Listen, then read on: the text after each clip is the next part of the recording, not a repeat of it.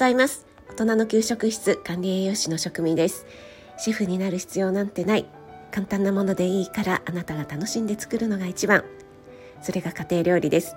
そんな思いで配信しています。まずは昨日のあかりさんとのオンラインクッキングアーユルベーダーのコラボレッスンにご参加いただいた皆さん本当にありがとうございます。何か一つでも今後の食生活に取り入れられるヒントがあったら嬉しいなと思います。また改めてこの件については配信させていただきますね。今日はネバネバ食品。ちょっと口が回らない。ネバネバ食品。食べてますか？ということでね簡単にお話ししてみたいと思います。皆さんネバネバ食品と聞いて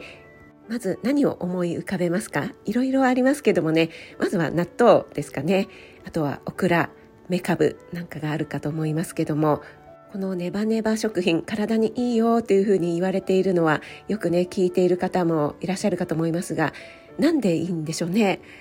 何が体にいいんでしょうか？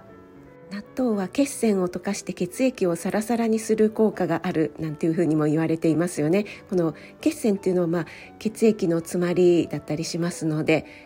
それを溶かして血液の流れ循環を良くするというのはとても健康にはね重要なことですよね。そしてこのネバネバとしている成分はムチンというふうにも言われていますが糖質のあの吸収を穏やかにしてくれるんですね。なので血糖値の乱高下を防いでくれます。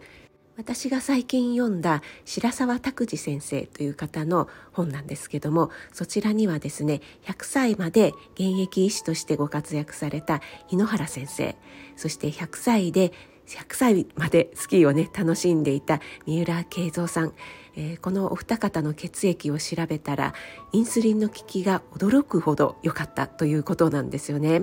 そしてこのお二人をはじめとして、えー、高齢までねお元気な方はネバネバ食品を半世紀半世紀以上も続けて食べていたという方が本当に多いそうです。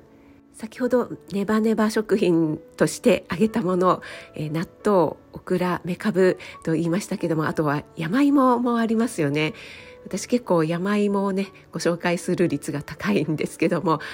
実際に自分でもね食べることも多いですが、うん、よしこれはいいことだったんだなと改めてね再確認しました。はい、今日は納豆、オクラ、メカブ、山芋などのネバネバ食品に含まれるムチン。こちらは糖質の吸収を穏やかにしてくれますよ。穏やかにすることによって血糖値の乱高下を防ぐことができますよというようなお話をさせていただきました。はい、今日は月曜日ですので新一情報局かっこ仮の方でも栄養満点ラジオを放送えー、アップしていると思います、えー、今月はサバ缶についてサバ缶の取り入れ方簡単レシピをご紹介していますのでぜひそちらの方も聞いていただけると嬉しいです。